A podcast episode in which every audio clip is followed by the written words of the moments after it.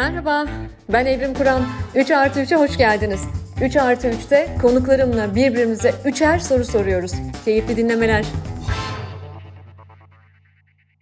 Herkese merhaba. 3 artı 3'ün yeni bölümüne hoş geldiniz. Bu bölümde konuğum iletişimci, yazar, e, reklamcı demeyi sevmiyorum ama alışılagelinmiş böyle bir tabir de var.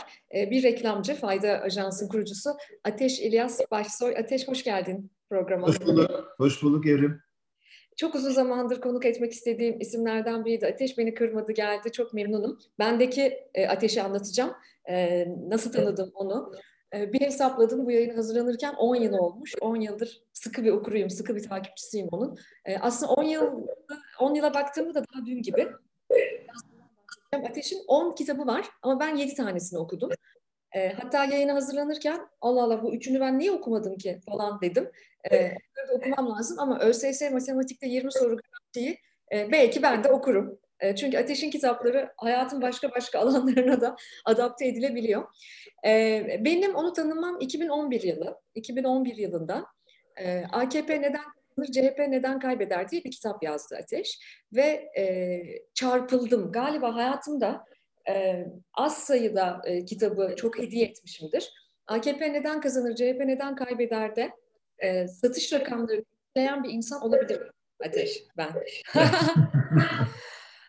Çünkü sadece siyaset iletişimiyle ilgilenen değil, hayatının herhangi bir yerinden iletişim geçen herkese, çok fazla üniversite öğrencisine, gençlere, müşterilerime, iş dünyasına, insanlara o kadar çok bu kitabı armağan ettim ki ben bir dönem sürekli bu kitabı anlatıyordum zaten. Çünkü kitap çok basit, aslında çok iyi bildiğimiz, içinde yaşadığımız, orta yerinde yaşadığımız gerçekleri böyle kafamıza kafamıza vuran bir kitaptı. Beni çok etkiledi kitap. Bu kitapta Selim Türkan isimli bir persona vardı bir karakter. Kitabı okuyanlar e, Selim Türkan'ın kim olduğunu çok iyi anlayacaklar.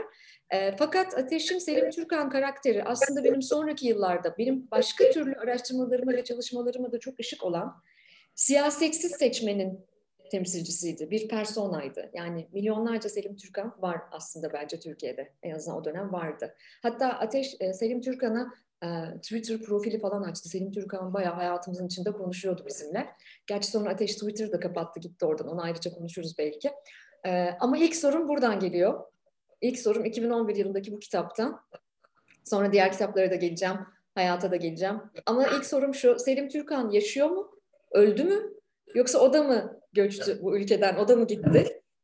Nerede? Evet. Yani aslında e, Selim Türkan bir gerçeklik olarak yani tarih boyunca hep vardı, hala var.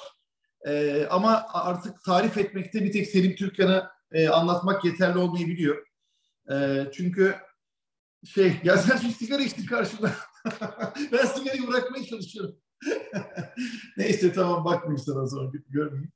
Ee, Söndüreyim mi? Söndüreyim mi? Allah yok, yakalandım yok, yok, yayında. hiç önemli değil, hiç önemli değil. Hiç e, şey podcast'in doğası böyle ya buna o kadar açık değilim ee, e, şey Selim Türkan'la tarif etmek artık pek yeterli olmadığı için e, ben ikinci ve üçüncü kitaplarında onlar aslında bir kitap e, Seveceksen Radikal Sevre hepimiz aynı belediye otobüsündeyiz.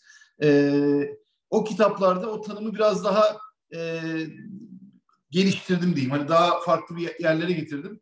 Çünkü e, Selim Türkan ve eşi Selime Türkan'ın çocukları şu an aslında Türkiye siyasetinde e, en e, önde olan kişiler.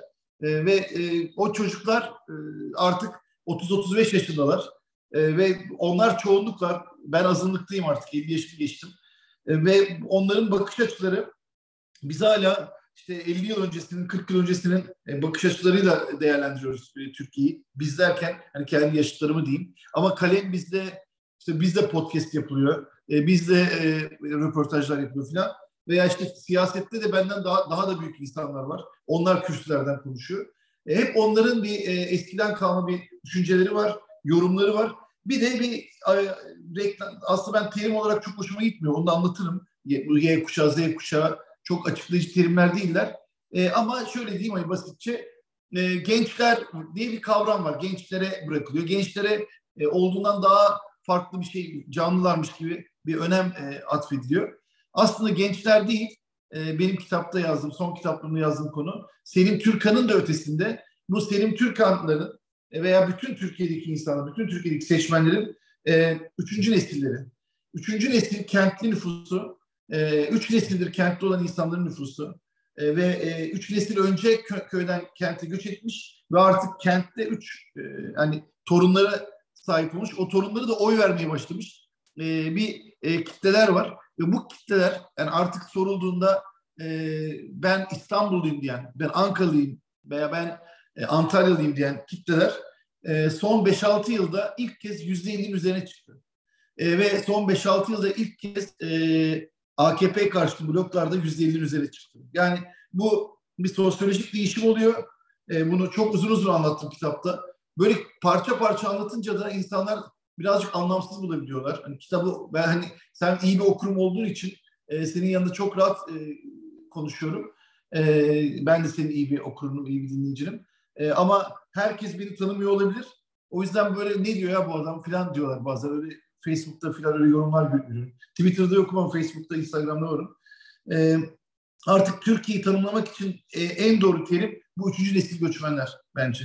Selim Türkan yetersiz kalıyor çünkü e, kendini kentli hisseden kitle var ve bu kitlenin e, şeyleri, elektrotları, bu kitlenin e, hayatta bakışları, hayata anlamları, hayatı verdikleri anlamlar çok daha farklı.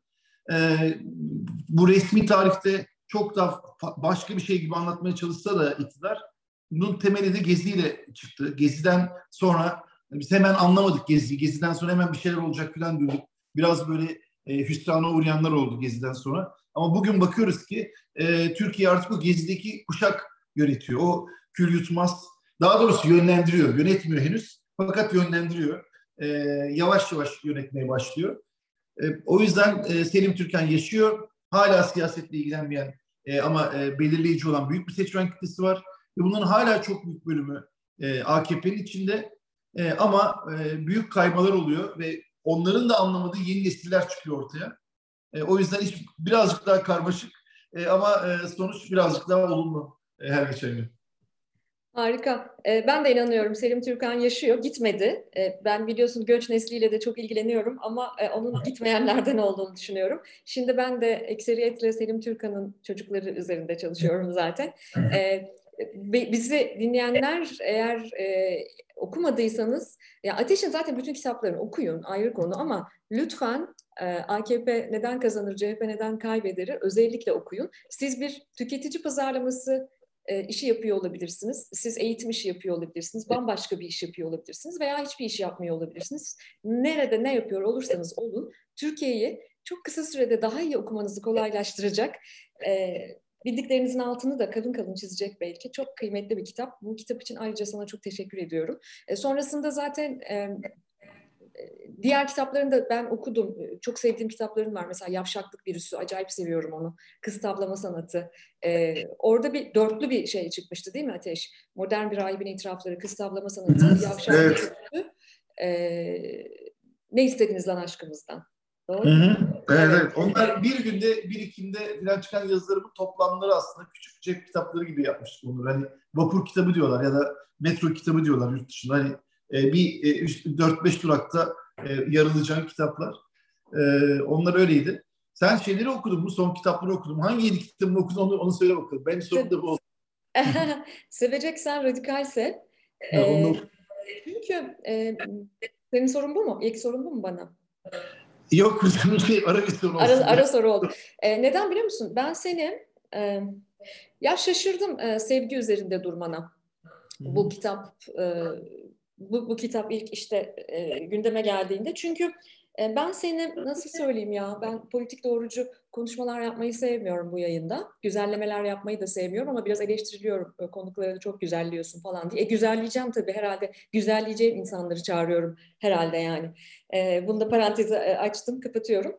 E, ben seni daha gıcık bir adam e, olarak kabul ediyordum. Yani e, Seveceksen Radikal Sev e, ilk kitabın ismi işte ilk teaserlar çıktığında falan Allah Allah ya sevgiyi niye yazıyor ki dedim. E, yani korkuya karşı sevgi, e, sevmemeye ve ayrışmaya karşı radikal bir de radikal bir sevgiyi ortaya koyman beni çok şaşırtmıştı. Ama sonra anladım ne demek istediğini. Sevdim. Bir de sen hep böyle ince, küçük, hızlı okumalı kitaplar yazıyorsun. Diye bende böyle bir algın vardı. Bunun bu biraz daha çok söz söylediğim bir kitaptı. Bunu da lütfen okuyun. Birazdan onları da konuşacağız zaten. Türkiye'de, dünyada bence her şey politiktir zaten. Bütün kavramlar, her şey. Sevgi de, aşk, her şey politiktir yani. O yüzden ilgi alanınız ne olursa olsun bu kitapları okuyun lütfen. Çok güzel, çok çok çok beğendim, çok sevdim. Çok da öfkelendim, öfkeleniyorum da kitapları okurken. Ama hepimiz aynı belediye otobüsündeyiz hemen arkasından neden çıkardın onu anlamadım. Hı. E, aslında onlar ikisi bir kitapta da ikiye bölündü. Hani e, yayın evi ikiye böldü. Yani 700 sayfaydı. Dedi ki bunu parça parça yayınlayalım. E, ikinci kitap aslında daha hepimiz aynı belediye otobüsündeyiz. Bir, bir hayli reklam kitabı gibi bir anlamda. E, çok şey var onda. E, bütün kampanyalar var yani İstanbul, Ankara, İzmir. Çünkü bütün kampanyaları ben yönettim biliyorsun. O evet. Ve orada yani ilk kitap biraz daha böyle sosyolojik kitabı gibi. Yani Türkiye nereden nereye geldi, neden böyle bir e, seçmenler var? Neden insanlar e, buralara oy veriyor? Ne bu Türkiye'de kim var hani e, gibi bir bölüm. E, ikinci kitapta da daha aslında aksiyon var yani. Daha hani Mansur Yavaş'ın seçim kampanyasında ne oldu filan gibi. Daha acayip böyle şeyler var. O ikinci kitap hepimiz aynı belediye otobüsündeyiz. Biraz farklı e, tonu. E, ben bir soru sorayım sana o zaman. Aynen. e, işte o ikinci kitapta e, sonuna da koymuştum bunu. E, bu e, benim bu seçim kampanyasından sonra 31 Mart'tan sonra e, Türkiye'de Türkiye'de genellikle şöyle olur. Hemen bütün bu belediye başkanları veya seçim kazananlar ben kazandım ya kime ne ihtiyacım var ki durumuna girerler. Ben de buna alıştım. Eskiden bana ilginç geliyordu. Şimdi o kadar ilginç gelmiyor. Öyle işte bu ülkede böyle bu işler. Bizim de görevimiz geriye çekilmek ve gelecek insanlara tekrar tekrar bunları anlatmak. Ee, ama e, Türkiye'de hemen hemen hiç kimse bir röportaj falan yapmadı. Yani Türkiye'de hiç ilgi e, çeken bir insan olmadım o zaman. E, ama yurt dışında hani New York Times'tan çıkın işte e, hiç adını bilmediğim Japon e, devlet televizyonları, şey Yeni Zelanda televizyonu, Fransa, Hollanda bilmem yani bütün ülkeler, bütün bu gelişmiş ülkeler e, veya gelişmekte olan ülkeler, yani Brezilya'sı falan da şey yaptı aradı. E, bütün bu insanların e, ana akım medyasına ben bayağı çıktım, bayağı röportajları falan oldu. Hatta Atlantik'te e, uzun bir makale çıktı e, şey benle ilgili. Atlantik bilenler, e, bilmeyenler için söyleyeyim. Hani e, bu siyasetin en zirvesindeki e, global yayın olabilir. E, orada yayın çıktıktan sonra e, daha sonra Biden'ın ekibinde olduğunu öğrendiğim e, ve Biden şu an Beyaz Saray'da e, en yakında olan Vivek Murthy diye bir adam beni aradı. E, bu e, Amerika'da garip bir sistem var. Yani e, Surgeon General diyorlar. E, e, şu ana kadar 21 tane varmış bunlar. Amerika kurulduğundan beri 21 kişi olmuş. E, ve bunu iki defa olan e, tek kişi de bu Vivek. E, iki defa bu görevi. Hem Obama zamanında bu görevi üstlenmiş hem de şimdi Biden gelince yani Biden'ın en yakındaki sağ kolu gibi bir adam.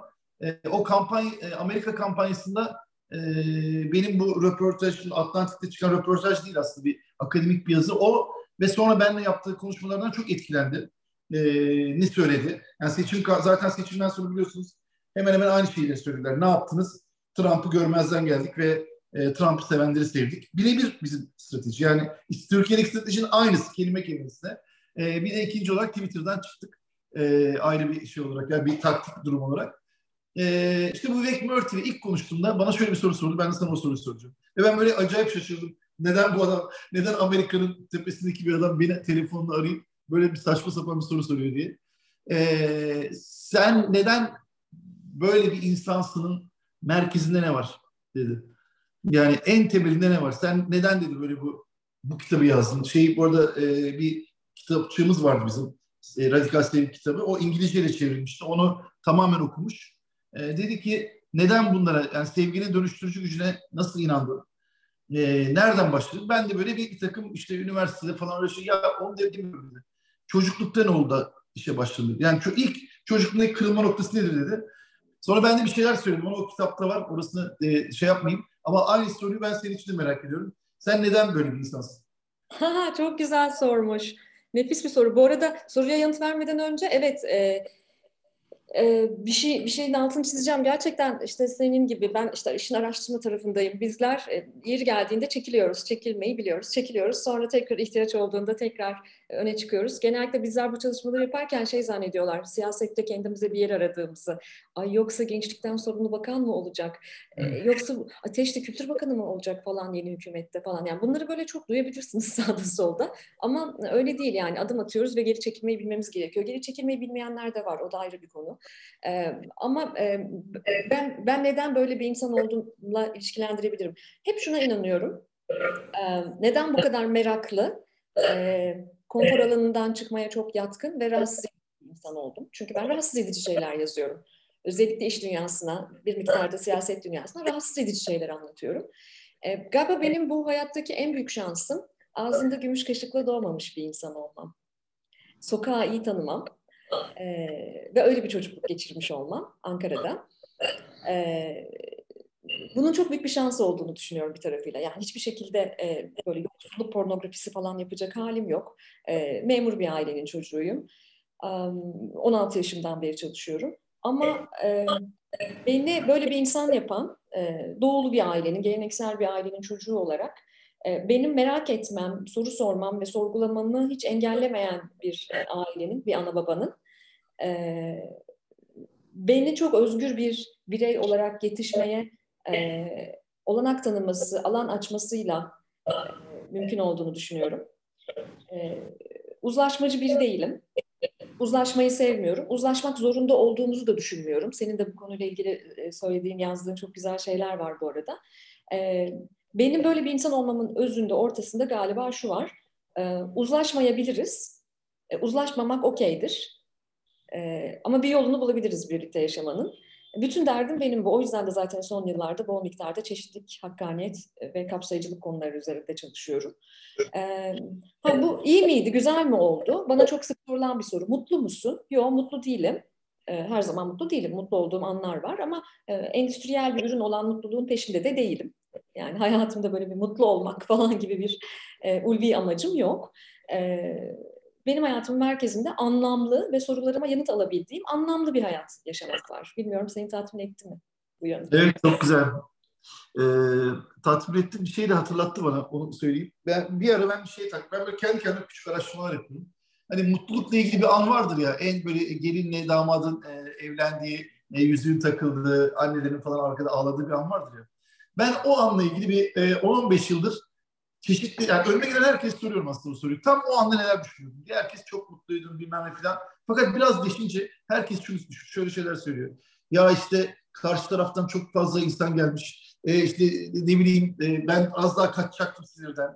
İşte annesi diyor ki nefret ediyorum bu damat berbat bir adama benziyor. Nereden böyle bir şey oldu? Yani özetle herkesin evinde bir fotoğraf duruyor ya en mutlu olan an fotoğrafı, evlilik fotoğrafı. Böyle evlenirler ve e, anneler, babalar ve o, o kadar önemli fotoğraftır ki duvarlara falan asılır. Fakat düşünürse insanlar her biri o an çok mutsuzdu. Yani her biri o an sinir içindeydi. O evlendikleri anda her birinin ayrı bir kimi saçım olmadı diye sinir içindeydi. Kimi işte davetliler saçmalık diye sinir içindeydi. Bir sürü kimisi daha da genel şeyler için, daha diyelim şeyler için sinir içindeydi. Ama e, hiçbiri mutlu değildi. Hepsi bir e, The Pretenders diye bir grup vardı ya küçükken. Çok severdim onu. Yani herkes bir şeymiş gibi görünme e, derdinde e, olduğu için mutluluk gerçekten aslında bir şey e, Spinoza'nın da e, çok e, deştiği bir konu. E, mutluluk diye bir şey yok. Sevinçler var. Hayatta yaşadığımız sevinçler var. Benim ablamın ismi de Sevinç. E, öyle bir sevinçler yaşıyoruz. Mutluluk sadece sonradan uydurduğumuz bir palavra belki bir anlamda. Evet, ve sıkı bir endüstriyel ürün. E, evet evet çok iyi bir pazarlama. yüksek değil mi? Yani evet, sen evet. E, bir e, reklamcı, bir iletişimci olarak bunu benden çok daha iyi biliyorsun tabii ki. Kar marjı da yüksek bir ürün. Yıllarca ee, yedik mutluluğunu. o yüzden e, e, önermelerde mutluluk gördüğümde de öfkeleniyorum ben bu arada. Yani hem tüketici pazarlamasında hem benim içinde olduğum işveren markası iletişiminde hem işverenin hem kurumsal markanın hem de tüketici markasının mutluluk vaadiyle geldiğinde öfkeleniyorum ben. Çünkü bağlamdan çok kopuk buluyorum bunu. Ben gerçeği istiyorum. Sadece sadece gerçeği ve gerçek e, beni tatmin ediyor. Zaten derdim de bu hayatta tatmin olmak, mutlu olmak değil. ve sırada benim o kadar çok sorun var ki e, bazen şey diyorum niye ben 3 artı 3 diye bunu sınırladım keşke 5 artı 5 7 artı 7 falan yapsaydım diye e, böyle sorular seçmeye çalışıyorum. Hmm, bir tane yakın zamandan hatta bugünden bir soru soracağım. Bir Gün Gazetesi'nde yazıyor bu arada sevgili dinleyiciler Ateş. Eminim takip edenleriniz vardır. Etmeyenler de ediniz lütfen. Bugün, bugünlerde kafama çok takılan bir e, konuyla ilgili bir yazı yazdı. E, bugünkü yazısı Yaşamaya Mecbursun. Yanlış söylemiyorum değil mi? Bugün evet, evet. Hı hı, bugün çıktı. Bu, bu çekimi 18 Ocak'ta yapıyoruz. Bugün çıktı bu. E, ve çoğu zaman olduğu gibi ters köşe yaptı. E, ben başka türlü düşünüyordum o yazı e, e, o yazının konusuyla ilgili. Başka türlü öfkeleniyordum falan. Ama şöyle bir şey söyledi. E, Son dönemlerde biliyorsunuz e, bir haftada üç genç intiharı yaşadı Türkiye bildiğimiz kadarıyla. Ee, ve bunlar e, çeşitli mecralar tarafından sağından solundan çekiştirilip gene memleketin en büyük dertlerinden biri olan acı pornografisine devşirilmekle ilgili de e, alan açıyor. E, sıkıntılı bir durum. Yani neyi nasıl savunacağımızı, e, hele de benim gibi böyle daha aktivist bir kimlikseniz neresinde duracağınızı veya geri mi durmanız gerektiğini şaşırdığınız ve yankı odalarına düşme eğiliminizin çok olduğu bir konu. E, ama tabii ki benim e, bir gençlik iletişimcisi, gençlik araştırmacısı olarak benim için de çok hassas bir konu. O yüzden bu konuda geliştirdiğim fikirlerim vardı. Hatta e, Ateş'ten önceki yayınlarda da birkaç yayında da e, biz bunları konuştuk e, çeşitli e, konuklarımla. E, bugünkü yazıda şöyle bir şey yazdı Ateş. Sorumsuzca yazılmış ateşli tek bir sözüm genç zihinlerde yangınlar çıkartabilir. Buradan arabesk nameler üretemem. Kasetim çok satsın veya tweetim like alsın diye intihardan beslenemem. Temelsiz umut, karşılıksız çek gibi bir şey. Bunu da boş beleş dağıtamam. Peki ne yaparım? Sorun bu. Ne yaparsın Ateş? Ee, yani bu konu benim böyle bir haftadır bir başıma ağrı oldu. Yani böyle hep üzülüyorum ama bir yandan da elimizde bir tane bir cebimizde tuttuğumuz cep telefonu dediğimiz Türkler cep telefonu diyor. Ee, hakikaten böyle cebimizde duran bir cam parçası var ve oraya bir anda duygularımızı e, yapı yazıyoruz ve, ve şöyle diyorum ben bana bana ne senin üzüntünden bana ne senin mutluluğundan ama onu da okuyorum ona e, dahil oluyorum e, ve e, bir, bu tüketim toplumu hızlı tüketim toplumu e, işte çikolataları şey, şeyleri tükettiği gibi marketteki nesneleri tükettiği gibi duyguları da hızlı tüketiyor. E, bu intihar konusuna gelmeden önce kadın cinayetleriyle ilgili bir şey söyleyeyim. Geçenlerde onunla ilgili bir şey paylaşmıştım. Türkiye'de ortalama işte şüpheli ölüm ölü bulunanlarla beraber 600-700 tane kadın ölüyor her yıl. Bu da demektir ki her hafta aşağı yukarı 10 tane kadın ölüyor. E, ama e, bu ölümlerin her biri kendi kendine acı, her biri kendi kendine trajik bir şey olmasına rağmen internet al, e, algoritmasının e, getirdiği bir saçma sapan bir durum var. E, e, şöyle, şöyle, şöyle saçma sapan. Şimdi sorsam size son 5 yılda 3000 tane kadın ölmüş. E, ama 4-5 tanesini hatırlıyoruz biz. Ve 4-5'i de çok güzel genç kızlar. E, oysa e, ölen bir sürü insan var ve onların fotoğrafları bile yok. E, doğuda e, çok fazla kız e, öldü doğuda veya herhangi bir yerde doğu diye bölmeyeyim. Herhangi her tarafta insanlar ölüyor, ensest e, kurbanı oluyorlar, intihar etti deniyor. E, kapalı kapılar ardında ne olduğunu bilmiyoruz. E, bir şeyler oluyor ve ölüyor insanlar. Ve bu insanların fotoğrafları yok, videoları yok, Instagram paylaşımları yok, storiesleri, reelsleri falan yok. O yüzden öldüklerinde biz onlarla ilgili sadece isim görüyoruz. Ve e, bir süre sonra şöyle bir şey oluyor. E, işte ölenler de işte su testi su yoluna gider. Çünkü o kadar utanmazız ki ölen e, çocuğun ve işte, genç kadının işte e, Instagram'da kendi arkadaşlarıyla, eşiyle, dostuyla e, olan küçük dünyasında paylaştığı bir yazlık bir resmi e, insanlar bir e, gazetelerin manşetlerine koyabiliyorlar ve e, diyoruz ki bak işte demek ki böyle bir resim. Yani böyle bir e, yaftalama veya şey oluyor. Hani yaşam tarzına müdahale ve buradan garip bir ötekileştirme oluyor. Demek ki bütün bu öldürülen kadınlar aslında kendileri tırnak içinde söylüyorum e, aranıyormuş filan gibi bir şey oluyor. Oysa bu ölümler e, toplumun nüfusu, demografisi nasıl dağılıyorsa aşağı yukarı öyle dağılıyor. E, çok zengin, çok kültürlü gibi görünen bir yerlerde cinayetler oluyor. Bu manşet oluyor. Ama onun yüz katı fotoğrafı bile olmayan, hani olsa olsa nüfus kağıdında çektiği işte o ruhsuz fotoğraf olan insan ölüyor ama bu algoritma bizi e, bir şeye sürüklüyor. Yani e, bir yanlış bir kanıya sürüklüyor. İntihar konusunda da e, mesela o kadar hassas, o kadar önemli bir konu ki benim çevremde de böyle bu durumları yaşayan insanlar oldu. Arkadaşlarım çevresinde e, tanıdığım, kendi hayatını kaybeden birkaç arkadaşım da oldu. E, geçmişte tanıdığım insanlar da oldu. E, şunu biliyorum ki, ki şu anda insanların bir kısmı intiharın eşiğinde. Yani binlerce insan var. Hayat çok zor geliyor. Belki onlar o kadar e, başka insanlar kadar güçlü e, karşılayamıyorlar bu durumu. E, belki başka sağlık sorunları falan da var. E, sonra e, bu sosyal medya yüzünden bu intiharın bir e, şovu çıkmaya başladı. Yani video çekiliyor. Video çekiyor. O çok epik bir sahne. E, bakın bir arkadaşım bana bir şey anlattı. E, bir hasta gizliliğiyle ilgili bir durum olduğunun olmasın. Çünkü neresiyle ilgili olduğunu söylemeyeceğim. Türkiye'nin herhangi bir yerinde olabilir. Hatta dünyada olabilir bu durum. E, bir genç kız e, orta, lise 1'e lise 2'ye ne gidiyormuş. E, sevgilisi varmış sınıfta. E, sonra e, sevgilisi sınıftan başka bir kızla çıkmaya başlayınca kız tartışmış ve kendi pencereden aşağı atmış. E, kız yıllarca da yaşamış e, onun üzerine. Yani ama bütün vücudu felç olmuş bir şekilde. E, ve sonra soranlara soranlara da şunu söylemiş. E, çünkü o an çok havalı bir şey yaptığımı düşündüm. Hani aşkım için kendim pencereden aşağı atıyorum. E, ve e, herkes bana hayran olacak. Diyecekler ki işte bu böylesine çok seviyormuş. Filmlerden hani o e, bunları sömüren, bu çocukların e, eksikliklerini sömüren her şeyden bir reklamcı olarak ben de suçluyum bundan. E, ama bu bütün bu diziler, bütün bu e, arabesk e, şarkılar, bütün e, bu intiharı böylesine dönüştürücü olmayan bir şiddeti e, yücelten bütün bu e, şey e, leş kültür e, sonuçta bize bir önümüze bir kötü faturalar çıkartıyor. E, ben yurtların, Türkiye'deki bu tarikat yurtların zararlarını biliyorum 40 yıldır ben de öyle bir okulda okudum zaten. E, ama bu zararla e, bu intiharı bağdaştırmayı reddettim. E, çünkü bu intihar bambaşka bir yerde de olabilirdi, bambaşka bir şehirde de olabilirdi. E, bu benim bu e, e, yurtlara, bu tarikat yurtlarına e, negatif durumu değiştirecek bir şey değil bu. Zaten biliyorum buraları. Nasıl bir bas, baskı olduğunu, nasıl basınç olduğunu yıllardır mücadele ediyorum. Ama insanlar bir tüketim nesnesi gibi e, bir video gördüklerinde buradan ah vah yapıp e, işi çok bir epikleştirip o videoyu çeken çocuğu da bilmeden kahramanlaştırdıklarında ardından başka intiharlar da gelebiliyor. E, çünkü eşlikte olan başka insanlar bunu sanki bir onanma gibi algılayabiliyorlar.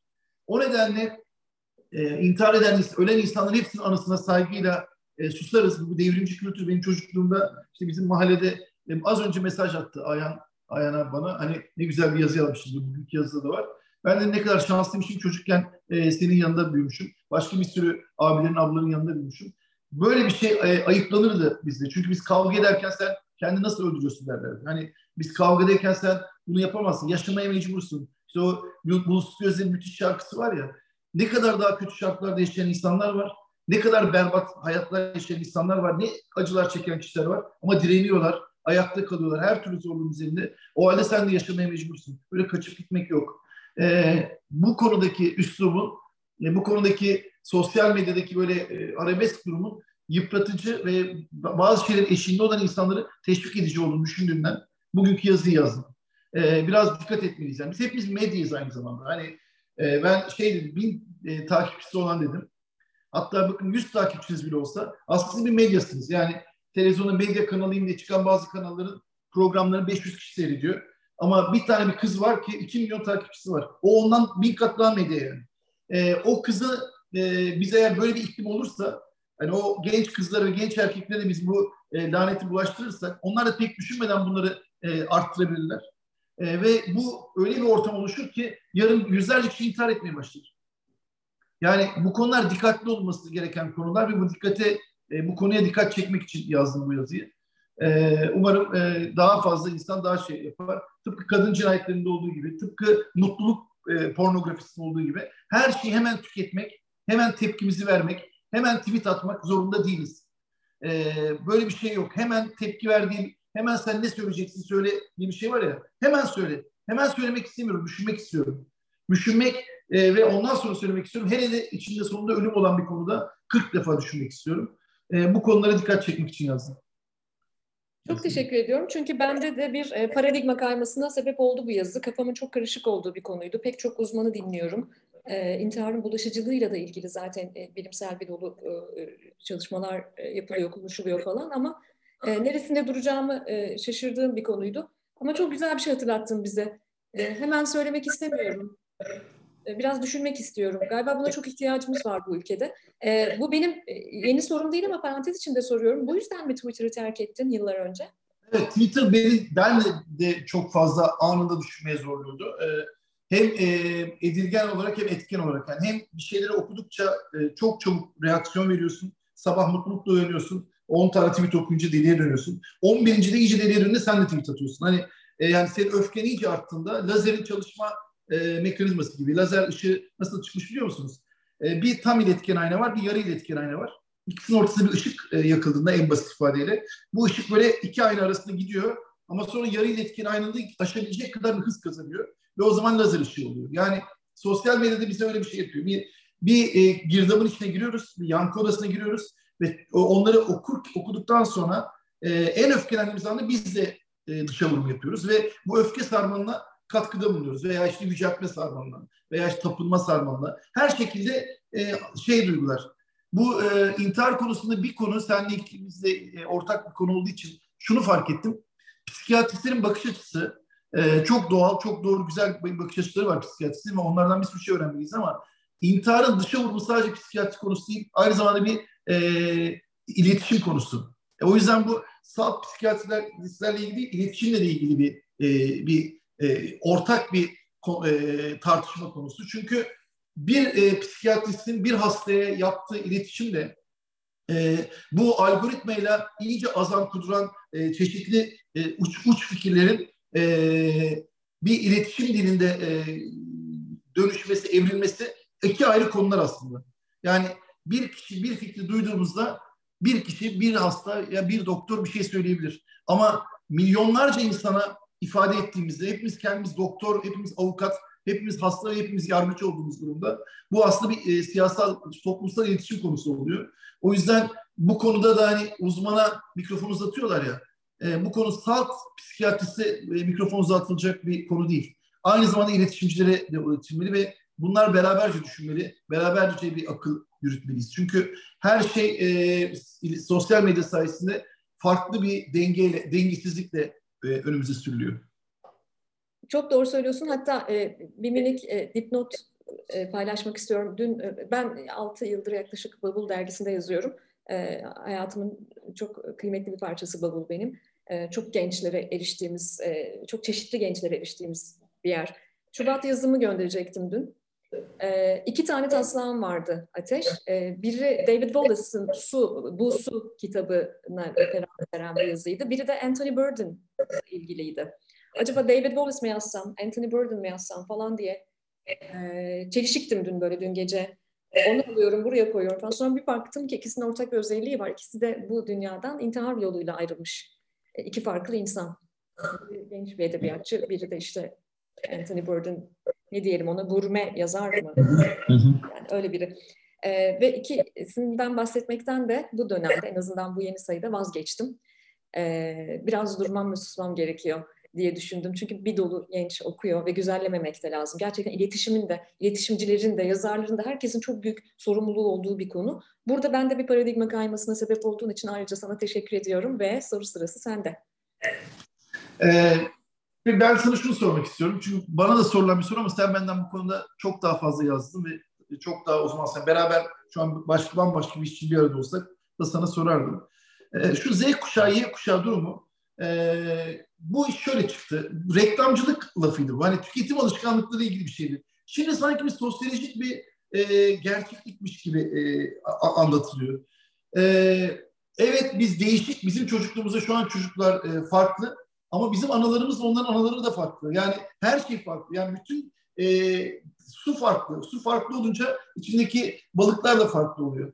E, sen ne düşünüyorsun bu konuda? Bu iş biraz bu Z kuşağı, Y kuşağı tanımlamaları e, biraz sanki e, anlatmak istediğin ötesinde anlamlar mı belirtir hale geldi ve bunun ne sonuçları var e, insanlar üzerinde? E, teşekkür ederim. Çok kıymetli bir soru. 20 yıldır anlatmaya çalıştığım bir konu. E, ama üzerime de yapışmış. Yani bu harfler de üzerime yapıştı. Hep şöyle ifade etmeye çalışıyorum. E, bunlar o kadar yapıştı ki ve o kadar e, e, yanlış algılanıyor ki bir de Türkiye'yi bilirsin ya. Türkiye'de bir kitap okuyan uzman olur, iki kitap okuyan guru olur. İki Google'layan hemen kendini söz sahibi hisseder falan. Kuşaklar da öyle. E, ben kitaplara o yüzden yazdım. Yani e, ilk kitabım sevgili editörüm Önder Abay sağ olsun beni zorla oturttu ve ilk kitabı yazdırdı. Çünkü dedi ki yani bunları anlatmak zorundasın. Yani bu harflerin üzerine yapışmasının da önüne geçmek zorundasın.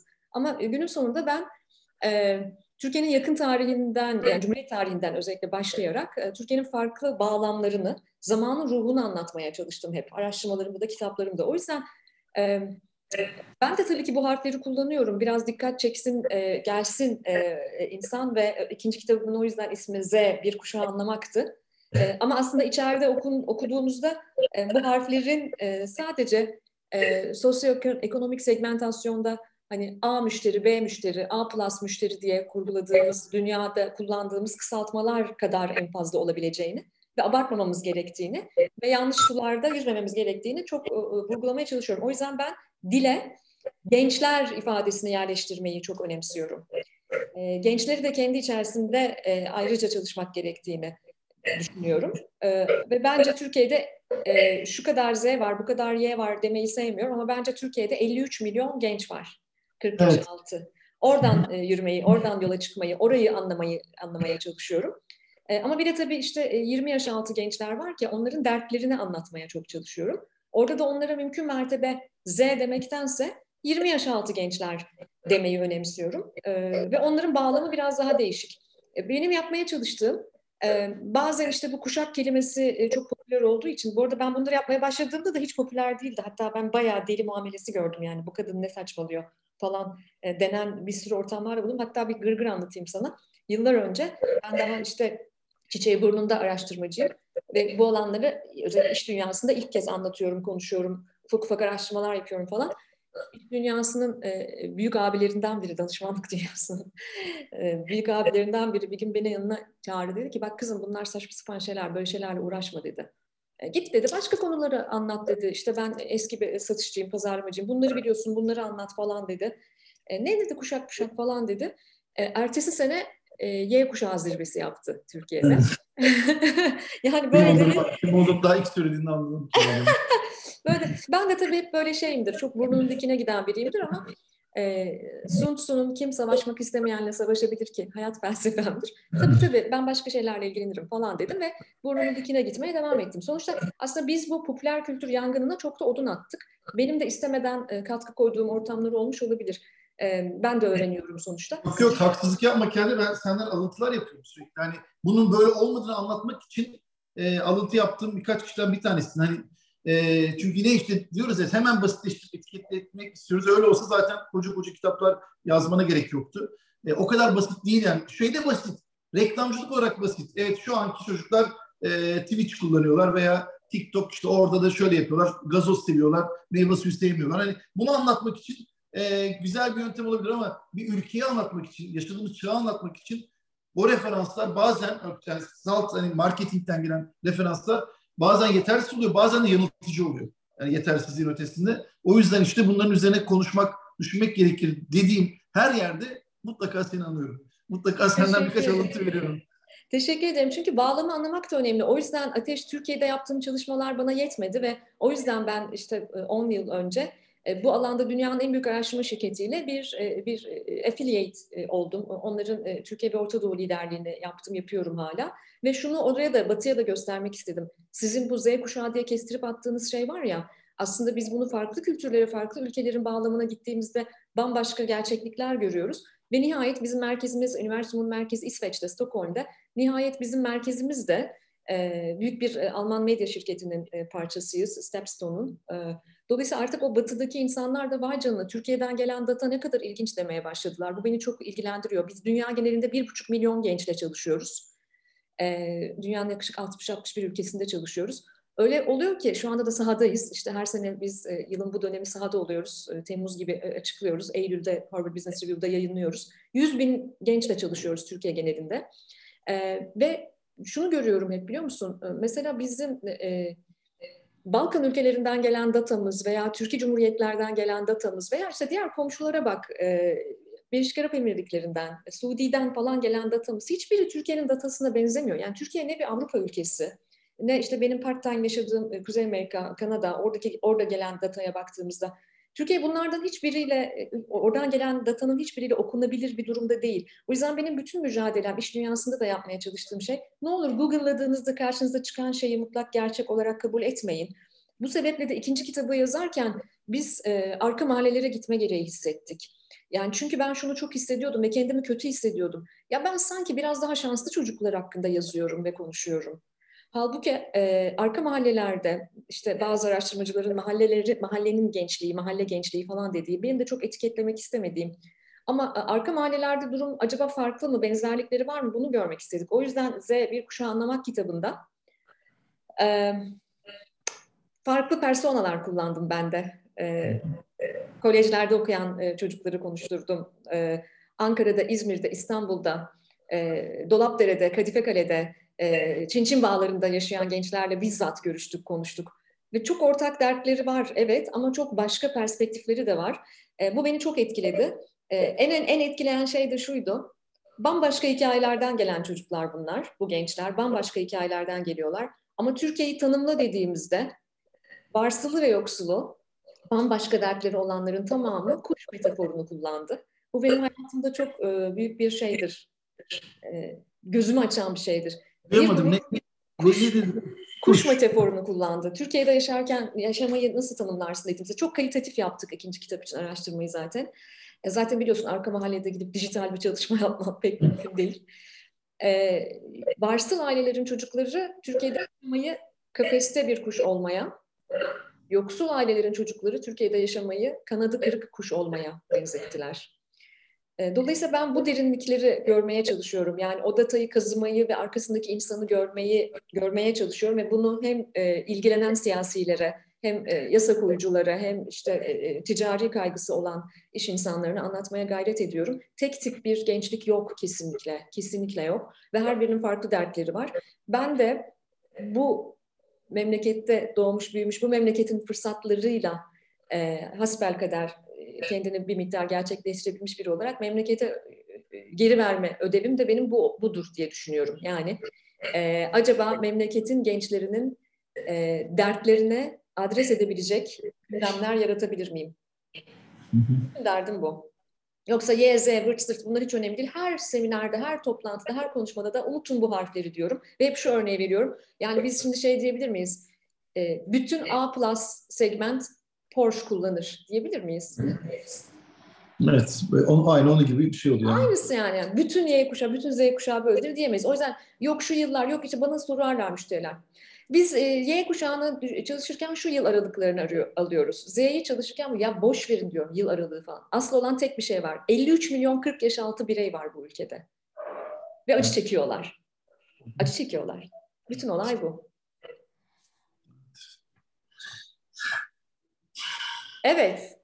Soru sende. Sıra bende. Sana e, bilmiyorum zor bir soru mu olacak, kolay bir soru mu olacak? Ee, katmanları olan bir soru da olabilir.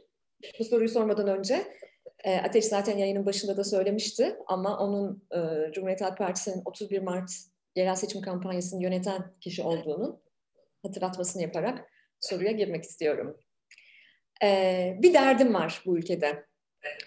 Ee, şimdi dünyanın çeşitli ülkelerinde çalışıyorum. Dünyanın iki ülkesinde yaşıyorum. Ee, dolayısıyla e, kendimi de Orta Doğulu bir kadın olarak tanımlıyorum. Ee, Orta Doğu'da bir derdim var ama Türkiye'de beni daha çok kanırtan bir derdim var. O da önce İngilizcesini söyleyeyim. Plagiarism. Öğrencilerimle de MEF Üniversitesi'nde e, hocayım aynı zamanda. Öğrencilerimle de çalışırken, ekibimle de, ekibimdeki genç araştırmacı arkadaşlarla çalışırken de aşırı hassas olduğum bir konu. Bir konu. Plagiarism yani intihal. Ee, Türkiye'nin dertlerinden biri. İntihal bazen e, kaynak göstermeksizin bir insanın çalışmalarını kullanmak, e, referans göstermeden yazılı bir metin e, içinde kullanmak gibi de yer edebiliyor. Eminim senin başına çok geliyor, benim de başıma çok geliyor bu. E, çünkü özgün çalışıyorum ve bazı kelimeler benim icat ettiğim kelimeler bazen aynen copy paste olduğunu görüyorum bazı çalışmalarda. Hemen düşüyorlar yani intihalciler. Ama Türkiye'nin intihal gibi akademik dünyada da çok büyük bir derdi var uzun zamandır. E, fakat Türkiye'nin iş dünyasında da bence iletişim dünyasında da intihal, ap, apartma da deniyor buna argoda. E, insanların fikirlerini sanki kendi fikriymiş gibi anlatma, kullanma. İntihal bir hırsızlık türü. Ne düşünüyorsun intihalle ilgili?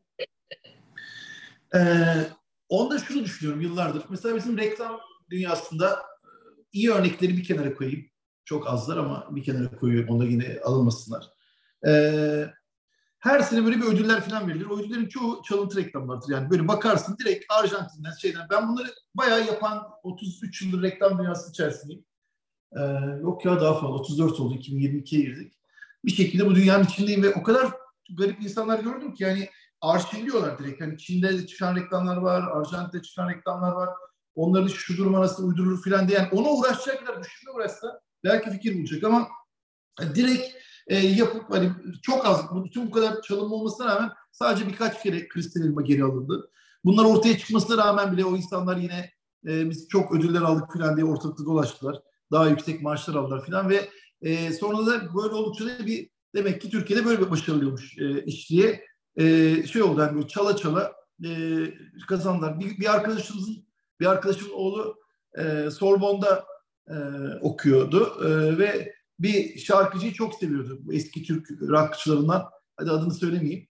E, çok seviyordu. Çocuk hayrandı o şarkıcıya. Sonra bu Fransa'dan geldi bir yıl sonra o kadar üzgün ki. Yani benim o sevdiğim bütün 70'li yılların e, olağanüstü rock şarkılarının tamamı e, şeymiş çalıntıymış dedi. O zamanlar bir de Shazam falan da yok. Adam komple bütün yani bizim hayran olduğumuz bütün şarkıların tamamı çalıntıymış. Yani aynen sadece onlara biz garip garip sözler uydurmuş.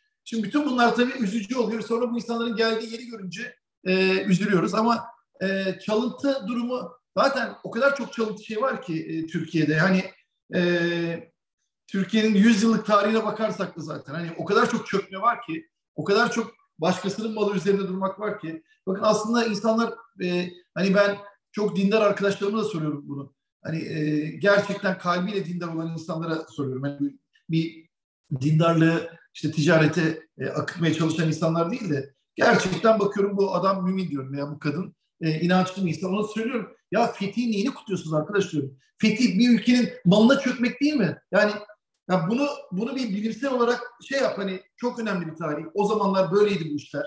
Herkes böyle şeyler yapıyor. Hala bile e, öyle. E, tamam bunu bir e, tarihsel bir olgu olarak e, e, bilelim. O, dön, o gün bu konuda paneller düzenleyelim. Çocuklara bir şeyler anlatalım. Konuşalım. Tamam buna bir hiçbir itirazım yok. Ama kutlamak nedir? Ben yok, çocukken yoktu biliyor musunuz? Fetih kutlamak demek ben geldim bir yere aldım işte e, birilerinin mallarına çöktüm demek yani. Bu nesi kutlanıyor ki? Şimdi bu kutlandığı için e, hayatımızın her tarafında e, bu çalıntı şey var. Yani ben reklamcı fikir çalmış. Öteki gitmiş komşusunun e, çiftliklerini çalmış.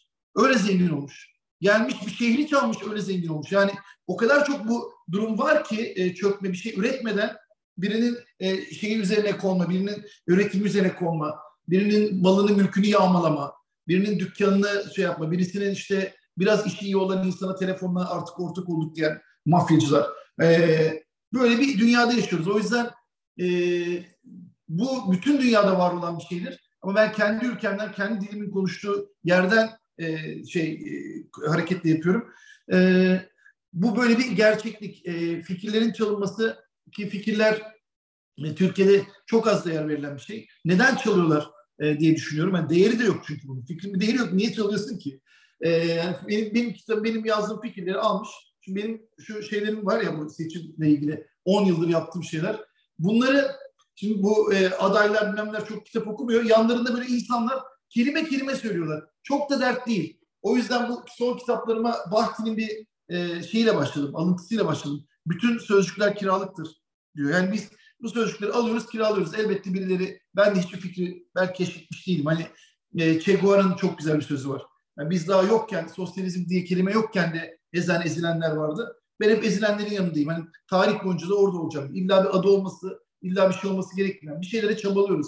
Ama e, biz de e, bu şey bir hani bir yasama yürütme yargısı da olmayan hani bir e, çalanın yanında kar kaldığı e, bu derecede olan e, nadir yerlerden birisiyiz üzücü bir şekilde. O tabii her şeye yansıyor. O yüzden bizde hani bana bazen şey derdim. 1950'lere dönsen, 1940'lara yani 100 yıl geriye dönsen Türkiye'de iki tane şey değiştirmen gerekse ne değiştirirsin dediklerinde ben e, şunu söylemiştim. Böyle bir soru sormuşlardı bana. E, bir, e, bu tapu e, kanunu değiştirdim. Yani bunun belediyeler tarafından verilmesini engellerdim veya siyasetçiler tarafından.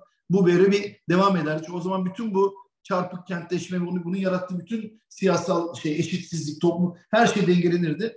İkincisi bu telif patent haklarına e, çok yüksek bir e, koruma verirdim. Bunlar olan ülkelerde yani e, fikirlerin korunduğu ve e, mülklerin korunduğu ülkelerde o yüzden de adalet mülkün temeli derler. E, arkada da laf olarak duruyordur o. E, mülk sadece şey değil yani e, Ali Ağol'un e, Bentley otomobili değil. Mülk senin bulduğun güzel fikirler. O arabadan bin kat daha değerli olan şeyler. Bütün bunların korunduğu ülkeler gelişiyor.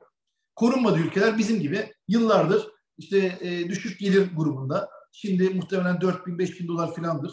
E, o ortalama gelirle yani Afrika ortalaması şu an Türkiye e, şeyde değil bu arada. Yani Asya Masya diye kimse konuşmasın. Biz şu an e, tipik bir Afrika ülkesi ortalamalarında yaşayan ama sokağa çıkınca bak ne kadar çok Mercedes var. Herkes zengin yani. 82 milyon ülkede 800 bin tane Mercedes olabilir ve onların benzin alacak parası da var. Dolaşıyorlar ortada. Yani e, bir sürü insan sen siya- şey bu kalitatif araştırmalardan biliyorsunuz. E, sokağa çıkmayan milyonlarca insan var. Sokağa çıkmadan görmüyoruz onları. Yani hiç görmüyoruz. Hiç çıkmıyor çünkü çocuk dondurma isteyebilir. E, servisle işe gidiyor veya işte otobüsle işe gidiyor sabah köründe gece vardiyaları işe gidiyorlar veya işsizler evde duruyorlar. Hiçbir paraları yok. Şehirde yanımızda yaşıyorlar. Öyle hani doğuda böyle arkada saz çalan bir köyde falan değil. Bildiğimiz şu an dibimizde yaşıyorlar. E, ve bu insanlar sokağa çıkmıyor. Sokağa çıkmayan insanların olduğu bir ülkede yaşıyoruz. E, bu kadar e, örtülü görünmeyen, sanki utançmış gibi saklanan bir yoksulluğun olduğu e, bir dünyada, bir ülkede yaşıyoruz. Ve ondan sonra e, işte diyoruz ki bu model başarılı. Model büyük bir başarısızlık. E, büyük bir israf. E, bu 82 milyonluk ülkenin, ben 81 milyonu çok seviyorum bu ülkenin. Ama 1 milyon zorbayı, hırsızı, onun yanındaki artist artist gezen adamları, ondan nemalan insanları sevmiyorum. O yüzden radikal sevgi de başka bir şey. Yani herkes seveyim, dünya çok güzel, çiçekler, böcekler lafı değil yani. Ama bütün bu bilgiye erişemeyen, e, yalanla, çocukluğundan beri yalanla büyütülen, e, mesela ne güzel kuşlar dedin. O kuşların, kuşlar metaforunun anlamı e, ne olabilir? Çünkü hep örselenmiş çocuk, e, çocuk böyle pırıl pırıl bir çocuktur. Annesi döver, babası döver, okulda öğretmeni döver, askere gider, e, onbaşı döver. Herkes döver. En sonunda daha bu kafasını kaldırmadan çocuğu hemen taksite bağlarlar, evlendirirler. E, karı koca birbirlerini döver, hayatı zindan ederler ve daha hiçbir soru sormadan cevap veren ebeveynler, cevap vermesi gereken ebeveynler haline gelirler ve ölüp giderler. Böyle bir düzen e, ne kadar büyük bir israf. 80 milyon kişi için.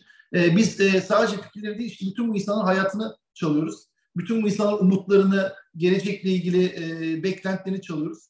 E, ve böyle bir çalıntı içerisinde yaşıyoruz. Nereden baksan bir şey. Bülent Ortaçgil'in şarkısı var ya, bu iş zor yonca çünkü insanlar yıllar boyunca hiç soru sormadan yaşar diye. E, hiç soru sormayan bir e, ülkede, soru sorulmaması öğretilen bir ülkede, ustaca öğretilen, anaokulunda bunun eğitimini vermeye başladıkları, soru sorma itaat et, soru sorma itaat et ki ben herkesin kanını emeyim. Ben bu kadar aşağılık bir insan olmama rağmen, bu kadar sefil, vasat bir insan olmama rağmen milyonlarca insan beni sevsin. E, çünkü sen soru sorma, itaat et. İşte bu çocukların hepsinin kanadını kıran, kuşların kanadını kıran bu. Çünkü özgürlük, gençlik demek hiç kimseye itaat etmemek. Gençlik demek böyle bahar çiçekleri açmak demek. Ve biz o çocukların o bahar çiçeklerini, göğüslerinden fışkıran bahar çiçeklerini yok etmesiyle e, meşhur olan e, ve bunda çok büyük bir şeymiş gibi yaşayan bir iklimde yaşıyoruz e, maalesef.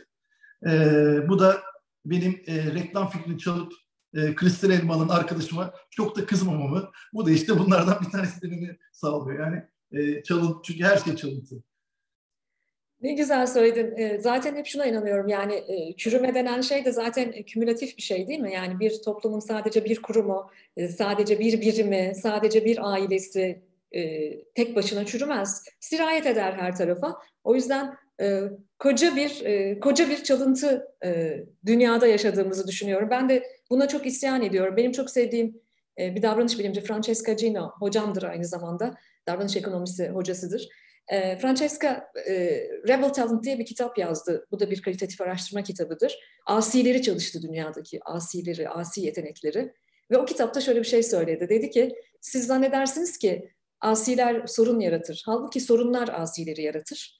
E, o yüzden ben bu ülkede daha fazla e, asilerin, daha fazla soru soranların, itiraz edenlerin ve radikal sevenlerin büyümesi hayalini kuruyorum.